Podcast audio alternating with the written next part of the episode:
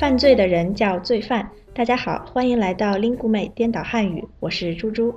今天我们要介绍的一对颠倒词是犯罪和罪犯。嗯，大家好，我是来自印尼的林玉汉。玉汉，你平时看电视剧吗？嗯，不怎么看，偶尔会看一些美国的，有时候为了练习中文，也看一些中国的电视剧。怎么问这个啊，猪猪？今天我们要聊电视剧吗？是啊，嗯，因为啊，其实现在在中国的年轻人之中还挺流行看美剧的，就是美国的电视剧，有很多现在很火，不知道你看过没有？比如我现在正在看的几个《生活大爆炸》还有《行尸走肉》这些。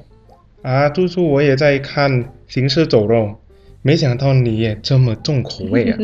是啊是啊，我是觉得这个剧分析人的心理分析的还挺好的。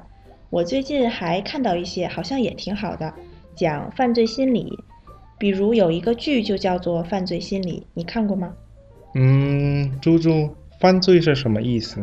啊，这个词啊，嗯，犯罪就是说做了违反法律的事情，应该受到处罚的事情，比如杀人就是一种犯罪。啊，我知道了，那你说的这个剧我好像看过，里面杀人的人都很爱那个词是哦，变态。嗯，形容得很好。我再告诉你一个词吧，你刚才说杀人的人，其实有一个词就可以来代替你说的这个词组，就是犯罪反过来说罪犯这个词。